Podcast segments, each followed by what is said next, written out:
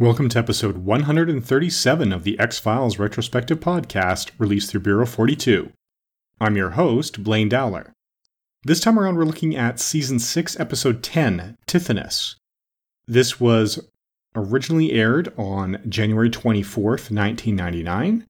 The action primarily takes place in the city of New York, and the IMDb user score has risen from 8.3 to 8.5 out of 10 following the Fox Marathon. In this episode, Scully and Mulder are given separate assignments. Mulder is still assigned to background checks, while Scully is called upon for her forensic background to work with Agent Peyton Ritter in investigating a crime photographer who has posted photographs that indicate that he's been at crime scenes where people have died prior to the arrival of the police. So the question is is he actually killing these people to take the photos? Scully notes that there's no consistent MO since we've got deaths that were ascribed one to murder, but also to heart attacks, to suicide through overdose, and a variety of other unusual deaths, but there's nothing else consistent about the case either.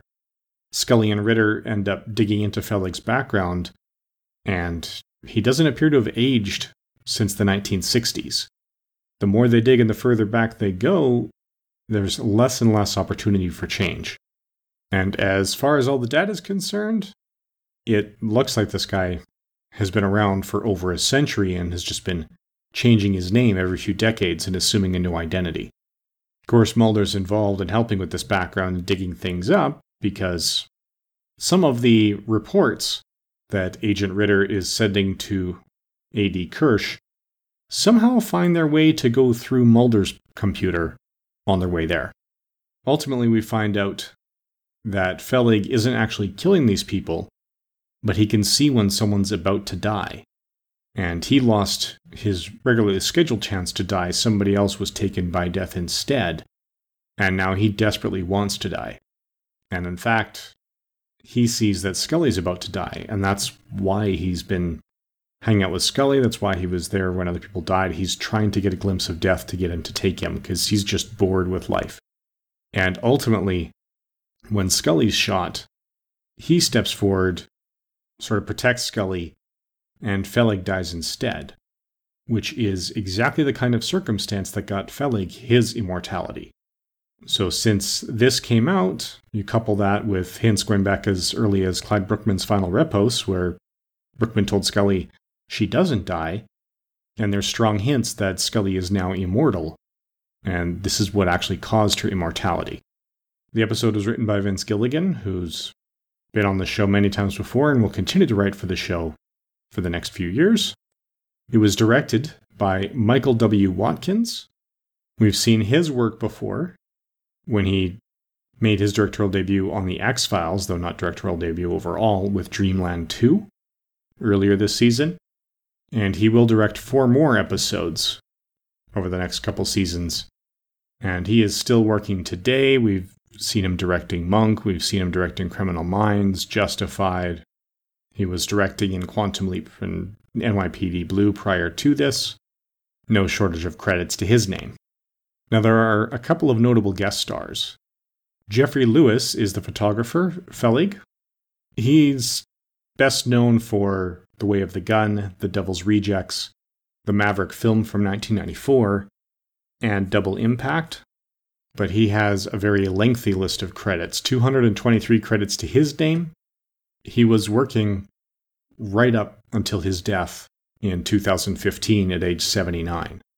But he'd appeared in My Name is Earl, Dawson's Creek, Odyssey 5, several episodes of Murder She Wrote, and so on, with a lot of TV and movie appearances dating back to 1963.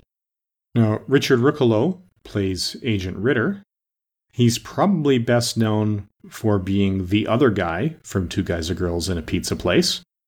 So, you know, not the guy played by Ryan Reynolds. He's also known for his work in All Over the Guy, Obsessed, and Joey. 36 acting credits to his name. There are a few other guest stars, but none of particularly strong note. Now, the title for this, Tithonus, where does that come from? It's not mentioned anywhere in the episode. That's actually a character from Greek mythology. Eos, the god of love, asked Zeus to grant immortality to the mortal woman that he loved, but forgot to ask for eternal youth to go along with it, which is something of Fellig's curse here. He was not a young man when he became immortal, so he's been living as a man of that age ever since. Now, for production, David Duchovny didn't have a whole lot to do in this episode. He was primarily making phone calls on the one set.